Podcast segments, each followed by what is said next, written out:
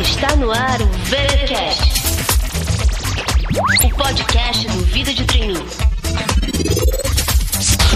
Hello, hello, baby, you cold, I can hear a thing. I have no service in the club, you say, say. What did you say? Are you breaking up on me? Sorry, I cannot hear E aí, galera? Estamos de volta com mais uma edição do VTcast, o seu podcast quinzenal sobre carreira. Aqui quem fala é Cíntia, autora do Vida de Trainee. O tema do programa de hoje é talvez um dos mais aguardados desde a criação do blog. Só para dar uma ideia, esse assunto é o campeão disparado nas dúvidas que recebo de vocês, leitores do VT. Eu estou falando da apresentação pessoal dos candidatos nas fases presenciais. Mais especificamente, eu me refiro àquela apresentação em slides que as empresas costumam pedir na etapa do painel de negócios. Pois é, gente, neste episódio traremos diversas dicas de como se sair bem nessa apresentação e como contar a sua história de um modo que capture a atenção de seus futuros gestores. E para essa difícil missão, eu convidei o especialista Luiz Grekov. O Luiz é coordenador de conteúdo da La Gracia, empresa que oferece consultoria e cursos sobre design de apresentações. Tudo bom, Luiz? Tudo ótimo, Cintia. Obrigado pela oportunidade de estar aqui. Muito bem, então. Vamos lá. Para sermos o mais didáticos possível, acho que o melhor é a gente começar do começo, né? E o começo, nesse caso, é aquele instante em que o candidato recebe o e-mail de convocação para o painel com os gestores. É que a partir desse momento, Luiz, esse candidato vive emoções conflitantes. Primeiro, ele pula de alegria por ter sido aprovado na fase anterior. Depois, vem aquele colapso nervoso de quando ele lê que vai ter que preparar uma apresentação pessoal no PowerPoint para dali a três ou quatro dias. Então, Luiz, a minha pergunta é a seguinte: por onde esse candidato deve começar? É bom, Cintia. Primeiro, sobre esse conflito de emoções que você falou, é isso mesmo, né? Porque, mesmo no mercado, a gente vê isso acontecer muito. Quando as pessoas recebem essa notícia, poxa, preciso fazer uma apresentação para daqui dois, três dias. É, bate um pânico, né? É, ao mesmo tempo é uma alegria que é uma coisa é uma baita exposição, é um momento que você tem para se mostrar, mostrar o seu trabalho, então é uma baita oportunidade, mas ao mesmo tempo você está sendo ali julgado, né, por quem está assistindo, tendo avaliado o tempo todo.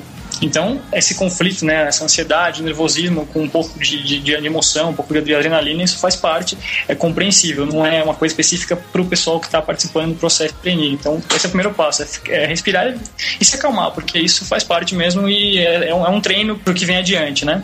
Bom, então, para começar a apresentação de fato, na verdade a gente diz que o primeiro passo é o contrário do que muita gente pensa, que é fechar o PowerPoint. Esquece um pouco o software, esquece o PowerPoint, o Prezi, e o primeiro passo é entender a expectativa do público, nesse caso da empresa que pediu, solicitou a apresentação. Então, depois de você entender isso, né, entender o que a empresa espera de você, que você começa a definir qual é o conteúdo da sua apresentação. Você começa a construir um roteiro para a sua apresentação. Então, o que a empresa pediu? O que ela quer saber de você? Tudo que você for colocar na sua apresentação precisa responder essas questões. E precisa também estar ligado aos seus objetivos, né? A gente tem uma situação que é a seguinte: a gente tem de um lado uma empresa que está buscando um profissional qualificado, que vai contribuir para os objetivos dela, para o crescimento dela, e do outro tem você, que é um candidato e quer mostrar que é esse profissional, que tem as qualidades que essa empresa espera. E, então, como é que você mostra isso? Você precisa encontrar os pontos da sua carreira que são relevantes, né? Então, quais são os pontos da sua carreira que são relevantes para cumprir esses objetivos da empresa? O que você fez que vai contribuir de fato para que você seja o candidato ideal para aquela empresa? Como você fez isso? Encontre e ressalte esses pontos de conexão entre aquilo que você gostaria de mostrar e aquilo que a empresa apreciaria saber. Por exemplo, vamos supor que a empresa, no caso, uma, uma empresa X que está fazendo um processo seletivo, ela tem um histórico de uma busca constante por controle de qualidade. Tem altos padrões, ela é muito exigente, e do outro lado, você, por acaso, tem uma experiência, trabalhou alguns anos aí experiência com controle de qualidade. Poxa, olha que oportunidade bacana que você tem de ressaltar isso, né? De mostrar para essa empresa o quanto você já tem experiência nessa área, você também tem essa preocupação que ela compartilha e você poderia contribuir isso de alguma maneira. E a melhor maneira de fazer isso é contar algum caso onde a sua atuação foi fundamental. Então, alguma situação específica onde a sua atuação foi fundamental para que aquele controle fosse apurado, para que algo acontecesse, para que alguma melhora pudesse acontecer em algum processo dentro da empresa. Quando você começa a pensar naquilo que a empresa quer e começa a criar essas relações, você faz uma seleção apurada do seu conteúdo. Você consegue ser mais objetivo e evita gastar o seu tempo e de quem está avaliando. Isso te ajuda, inclusive, a evitar que você fique falando demais de si mesmo, né? Eu fiz aquilo, eu fiz isso, eu sou bom. Porque isso vai só te fazer soar arrogante, criar um sentimento de antipatia em quem está avaliando.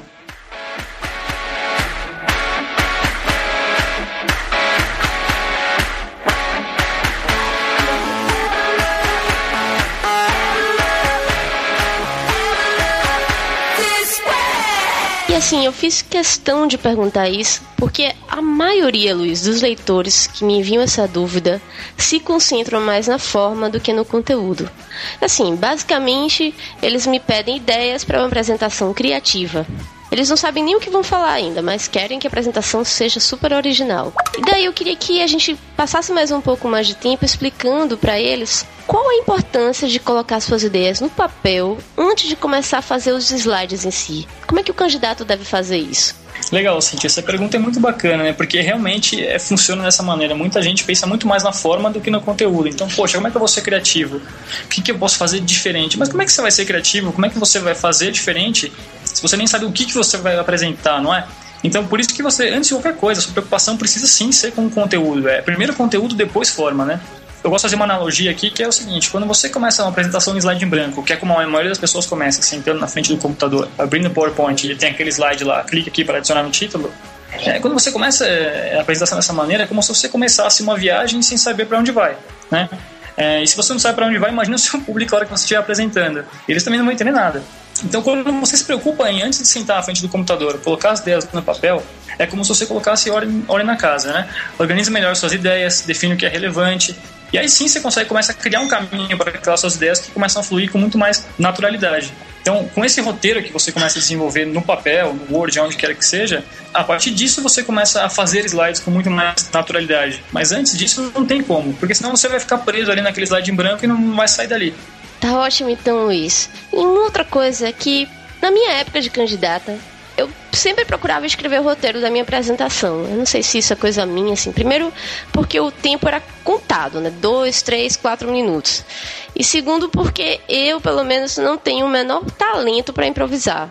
Assim, eu não sei se eu fazia isso mais por ser metódica né, do que até por estratégia. Porque até um dia desses eu estava lendo num dos artigos do blog da La Graça que o roteiro é mesmo, assim, super importante quando se está elaborando a apresentação. E daí que eu tava. descobri que eu tava acertando sem saber, né? Você pode explicar então pra gente por que, que o roteiro é tão importante e também aproveitar para dar umas dicas pra gente de como fazer esse roteiro? Um parênteses que eu vou abrir é essa questão do improviso. Uhum. É uma coisa importante, porque assim, o roteiro, na verdade, ele não vai te impedir de improvisar, né? O roteiro ele vai ser uma base para aquilo que você vai, vai apresentar. Então, você falou, ah, eu não me sinto bem improvisando. Outras pessoas podem dizer que não, eu adoro improviso, acho que tem que ser assim mesmo. Mas acho que, gostando você ou não do improviso, o roteiro é importante, né? Porque o roteiro ele não deve te limitar. Pelo contrário, quando você tem um roteiro bem estruturado, você sabe exatamente aquilo que você quer falar e como você quer falar, o roteiro, inclusive, te dá mais margem para improvisar, porque você já tem aquele conhecimento na cabeça, você treinou, você estudou para aquilo. É diferente chegar lá na frente do público e sair falando, despejando coisas que estão na sua cabeça sem uma ordem, sem uma lógica específica, né?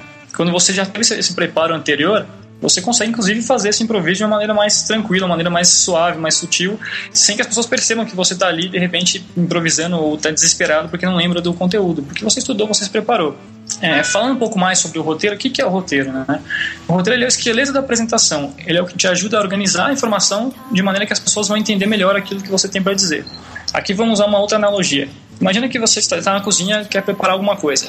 Aí abre a geladeira, armário, faz um catadão de coisa, joga tudo na panela, sem ordem, sem critério. Imagina a gororoba que vai sair dali. A apresentação é a mesma coisa. Mesmo que você já tenha definido tudo o que quer falar, é preciso um pouco mais de critério, raciocínio. Não é simplesmente sair disparando conteúdo e esperar que o público vai absorver tudo aquilo.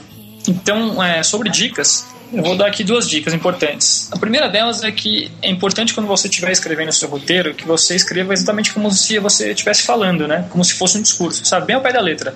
Então, é, parece até meio estranho, mas é legal que você escreva assim: Olá, meu nome é Luiz e hoje eu vou falar para vocês sobre. E, e aí inclui, inclui, tudo mesmo, até possíveis interações que você está imaginando que você possa fazer com o público, questionamentos. Talvez não seja bem o caso do pessoal que vai fazer apresentação em trainees, né? É um pouco complicado interagir com o público nessa situação, é muito pouco tempo. Mas, enfim, se for acontecer algum tipo de interação, algum tipo de questionamento, é você já preveja isso no seu próprio roteiro escreva. E aí, quando você começar a criar os slides, aí sim você define aquilo que é fala e o que deve ficar no slide. E a segunda dica que eu dou sobre roteiro é que entender que o roteiro ele tem alguns momentos bem importantes.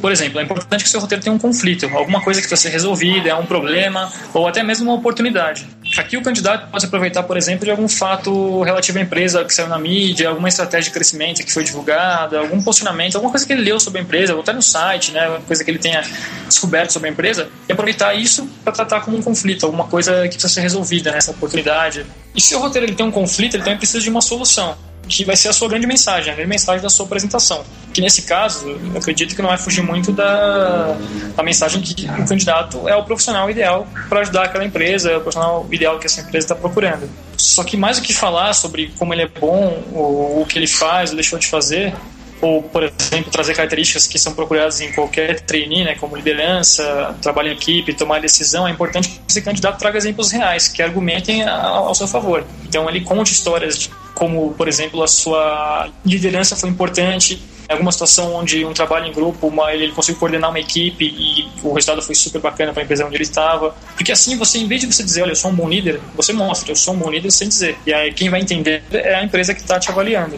E outro momento muito importante no roteiro é a conclusão porque é quando você deixa claro para quem está assistindo, para as pessoas que estão ali julgando a, a, sua apresentação, aquilo que você, aquela sua mensagem, aquilo que você veio dizer. Então você reafirma, nesse caso, motivos por que você seria a escolha ideal.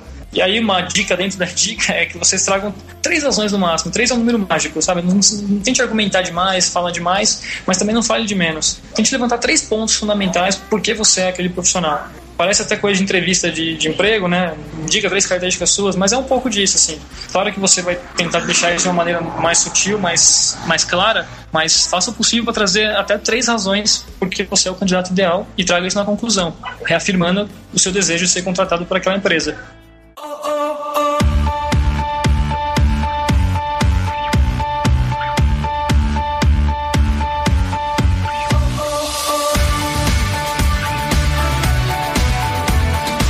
Agora com o roteiro em mãos, vamos falar um pouco sobre os slides.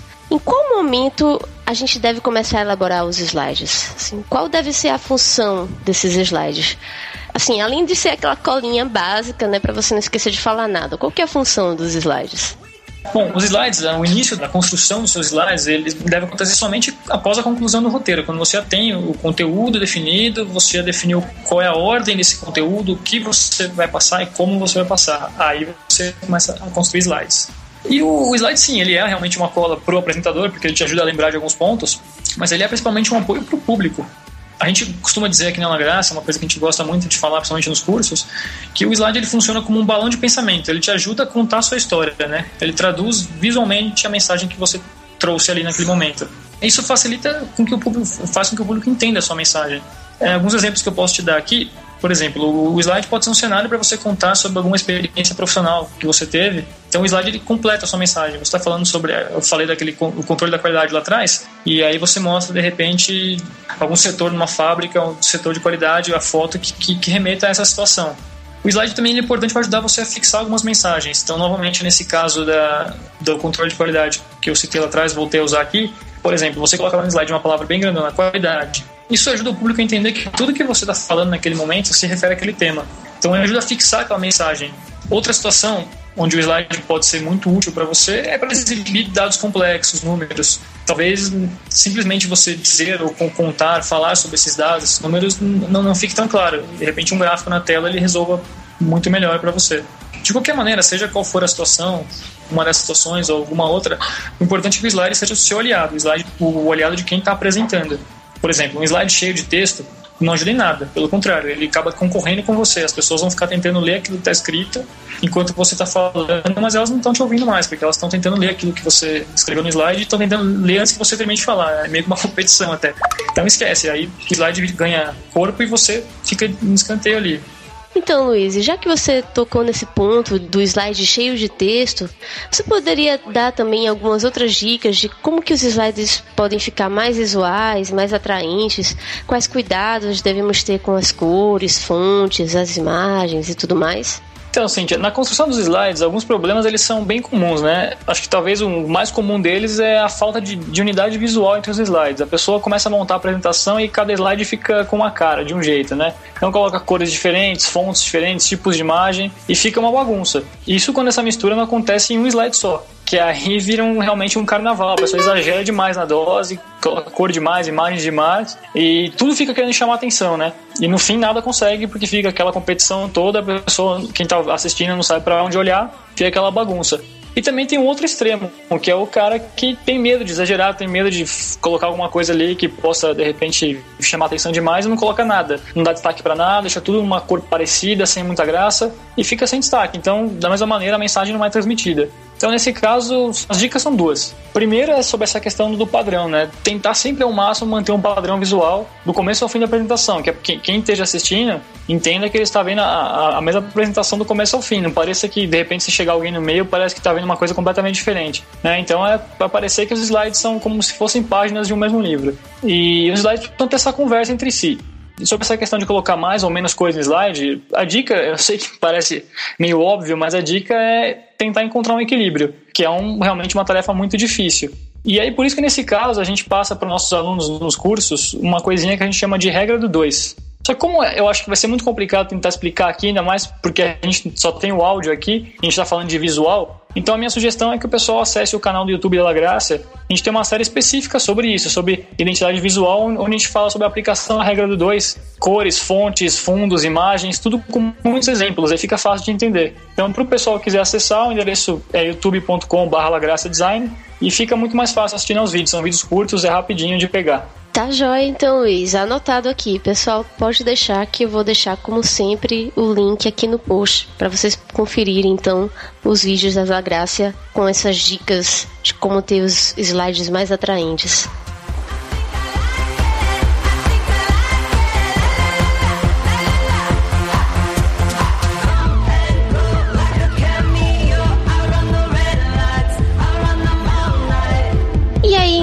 Luiz, nesse momento, o candidato já sabe o que vai falar, já preparou a estrutura da apresentação, sendo que ainda há muitos outros fatores para ele se preocupar, como a linguagem, a expressão corporal.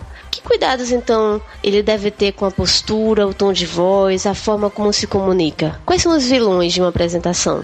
Bom, falando sobre postura na hora de se apresentar, é, a primeira dica que a gente dá, o primeiro passo para você ter um bom desempenho é autoconhecimento. Né? Você tem que se conhecer, saber quais são os seus defeitos, quais são as suas dificuldades. Então, por isso, treine muito, tente gravar você mesmo se apresentando, seja com celular, qualquer tipo de câmera, mas é importante que você se grave e assista esse vídeo para tentar encontrar né, quais são os pontos que você poderia melhorar. São gestos que de repente você que não estão congruentes com a sua fala, é, é, é, a movimentação excessiva, você está falando e andando demais durante a sua apresentação e o público fica lá perdido tentando acompanhar a sua movimentação. É algum tipo de vício de linguagem, algum tique que você tem. É, assistindo esses vídeos fica muito mais fácil ter essa percepção. Claro que nem sempre é possível você conseguir você mesmo encontrar é, esses problemas. Por isso também é interessante chamar outras pessoas para assistirem o, o, seu treino. É, pessoas próximas, né? Um namorado, namorada, pai, irmão. Quem puder vir, amigos, quem puder vir assistir você fazendo esse treino, porque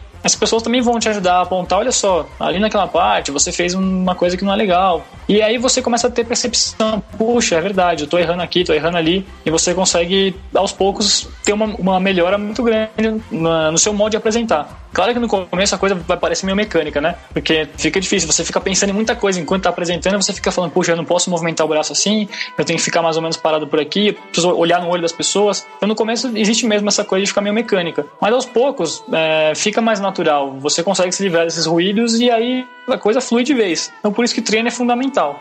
Uh, e sobre os vilões que você falou, é até curioso você ter falado sobre isso, porque a gente fez recentemente um vídeo para o site da revista Exame sobre esse mesmo tema, falando sobre vilões no geral de apresentações, né? E existem sim algumas figuras aí que podem atrapalhar a apresentação. Eu até comentei no começo da entrevista sobre uma delas, que é a questão do, do superego, o ego inflado, quando você fala demais de si, né? O apresentador fica lá, é porque eu fiz isso, eu fiz aquilo, eu criei, eu liderei. E é tanto eu que acaba sufocando quem tá lá do outro lado assistindo. Então esse é um, um dos vilões, o superego, o ego inflado. Outro vilão que a gente costuma falar é o slide lindo, mas fútil. É um slide tão bonito, mas tão bem feito que as pessoas se apaixonam por ele e esquecem da sua apresentação. O foco vira o slide, que é aquilo que a gente falou lá atrás, né? O slide, na verdade, ele tem que ser o seu aliado, ele não pode jamais jogar contra você. O slide deve ajudar você a contar a sua história, não competir. Então tudo que está ali tem que fazer sentido, tem uma função. Não pode ter elementos ali só pela beleza, né? Senão acaba criando até ruído na comunicação. Ah, e um último vilão, que também acontece bastante, é o roteiro enxurrada. Que é quando você chega e despeja no público um montão de conteúdo, um monte de informação, como se isso fosse, sei lá, uma demonstração de conhecimento, né? Quanto mais coisa eu vou colocar ali para essas pessoas, parece que eu sei mais. E na verdade não é por aí, né? Muito cuidado. Mostra para o público somente aquilo que ele precisa saber, aquilo que ele quer saber. A informação não precisa estar no slide, está em você. Se o avaliador, de repente, no caso desse pessoal que está se preparando para esse momento né, da, da autoapresentação, aí, da apresentação pessoal, se o avaliador questionar alguma coisa que não está no slide, é importante que você saiba, você tem a resposta, mas não, precisa estar tudo no slide, né? Você precisa estar com tudo muito alinhadinho, muito estudadinho. Muito interessante isso que você falou, essa, esse último ponto, essa questão da pessoa despejar todo o conhecimento de uma vez. E isso acontece muito, eu como na minha fase de recrutadora acompanhei muito isso, porque nesse caso específico da apresentação, o candidato tem dois, três, no máximo quatro minutos para se apresentar. Então ele fica tão desesperado por ter pouco tempo que ele quer dizer muita coisa de uma vez, dispara uma metralhadora e acelera e não respira até acabar a apresentação para dar tempo de falar Exato. tudo. Né? E aí não dá certo, ninguém absorve E aí nada. a pessoa né? acaba falando super rápido. É, exatamente. Nossa, muito legal, Luiz. Mas para encerrar, gente, que dicas você teria, Luiz, para ajudar os nossos ouvintes a pensar mais fora da caixa na hora de preparar uma apresentação como essa? É, perguntinha difícil essa, mas vamos lá. Pensar fora da caixa, na verdade, acho que é meio que um tabu para as pessoas, né? Mas não é tão difícil. O primeiro passo é fugir dos padrões prontos que o software oferece, né? Quando você entra lá no, no PowerPoint, ele já tem um padrãozinho estabelecido. Esquece aquilo, foge aquilo, até pelo que a gente falou anteriormente, né? A sua apresentação não começa no PowerPoint, então esquece aquele, aquele padrãozinho, esqueçam tópicos, bullet points. Contem uma história, criem conexão com o público, né? Isso que é importante. É, Outra coisa que eu acho que ajuda muito, e ainda mais quem não tem tanto tempo, como é o caso desse pessoal, para preparar a apresentação, às vezes já está em cima da hora, é busca referências. Eu vou dar umas duas dicas aqui que eu acho que são muito legais, que são as palestras do TED, é, do TED.com, para quem não conhece. É, não vou falar muito sobre o TED, ele já é meio conhecido nesse meio de palestras. Caso vocês, vocês não conheçam, acessando o site dá para entender melhor do que se trata. É um evento global de palestras e palestrantes sobre trazem grandes ideias, ideias novas e tem muita apresentação pessoal rolando lá, muita gente falando de si mesmo, contando sua trajetória. Então dá para tirar alguns insights dali. Outro caminho que eu acho legal dar uma olhada são as apresentações do Day One do, do, do Endeavor que é onde os, os, empreendedores eles contam um pouco das suas trajetórias, as lições aprendidas e também eu acho que tem muita coisa legal ali. Tem muita apresentação pessoal feita de uma maneira interessante que dá para tirar boas ideias também e, e, e, ver que não são slides carregados, muitas vezes são slides só que estão ali para compor, né?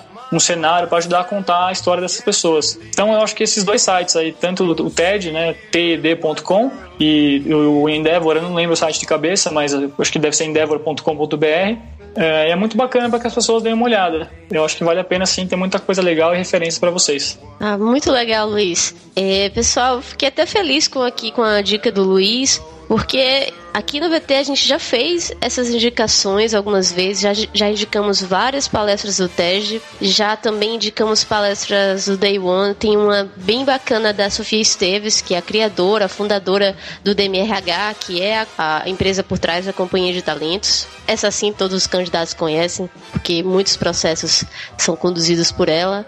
Então, como o Luiz falou, vou colocar todos esses links aqui, confirmar qual é o link da Endeavor, para que vocês possam conferir todas essas dicas depois de ouvir esse podcast. Say goodbye to the.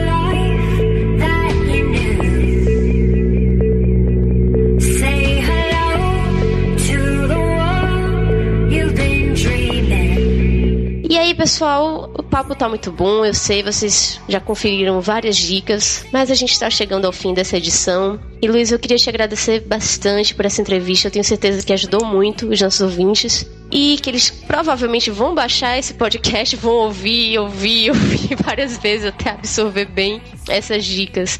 Então, para quem ficou interessado em saber mais sobre o assunto, vou deixar também aqui o site da La Graça, é o site do blog de vocês que tem muitos artigos bacanas.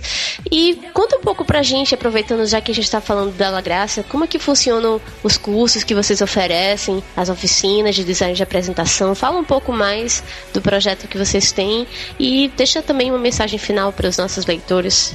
Tá legal, Cintia. Bom, primeiro agradecer, e eu que tenho que agradecer essa oportunidade de estar tá compartilhando conhecimento. Eu espero realmente que tenha ajudado e que vá ajudar esse pessoal nessa luta aí, que eu sei como é esse momento, como é difícil, como é, como gera uma ansiedade muito grande. É, sobre os cursos, bom, se tem uma palavra que a gente pode usar para resumir nossos cursos é consciência. É isso que os nossos cursos entregam para as pessoas. Por quê? Porque as apresentações elas caem no colo das pessoas como se o simples fato de ter lá um software, o PowerPoint ou de repente algum outro, como se isso fizesse com que as pessoas soubessem fazer apresentações. Mas não é por aí, né? Tem muito mais por trás de uma apresentação, até como a gente falou hoje, muitas coisas aí que dá para ver que não é realmente só fazer slides, né? E quem é que foi treinado para fazer uma apresentação? Quem estudou como organizar melhor ideias? Quem estudou design? Quem estudou performance? Acredito que a maioria das pessoas que estão tá no mercado de trabalho hoje e que estão disputando essa, essa, essas posições de trainee provavelmente não tiveram essa base, né? não tiveram esses estudos. E as pessoas em geral, né, elas fazem a apresentação no escuro. E daí que vem todas aquelas sensações que a gente conversou lá no começo, né? aquele medo, aquela ansiedade, porque realmente é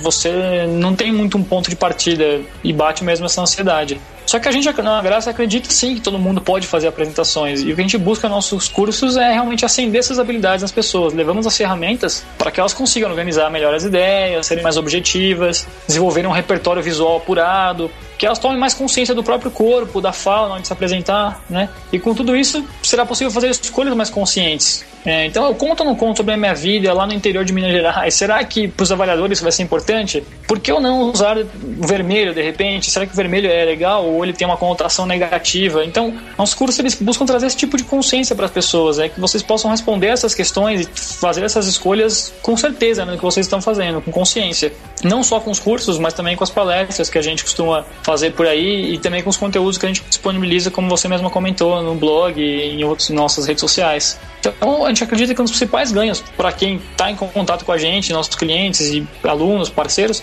é um dos principais ganhos para os participantes é realmente a consciência na hora de tomar decisões. E essas decisões são determinantes para dizer se o seu resultado vai ser bom ou ruim, né, o resultado da sua apresentação.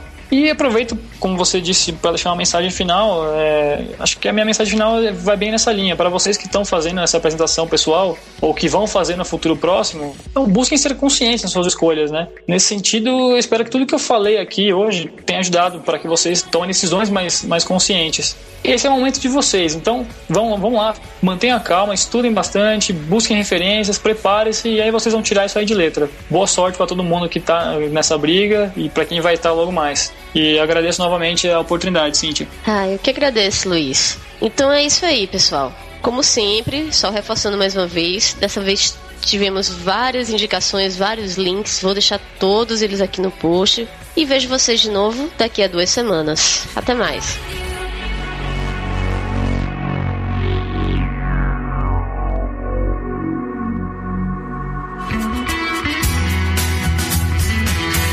Você acabou de ouvir o VTCast.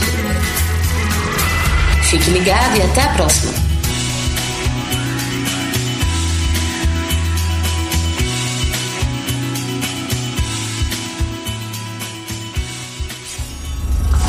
Podcast editado por Léo Marx, em São Marcos Studio.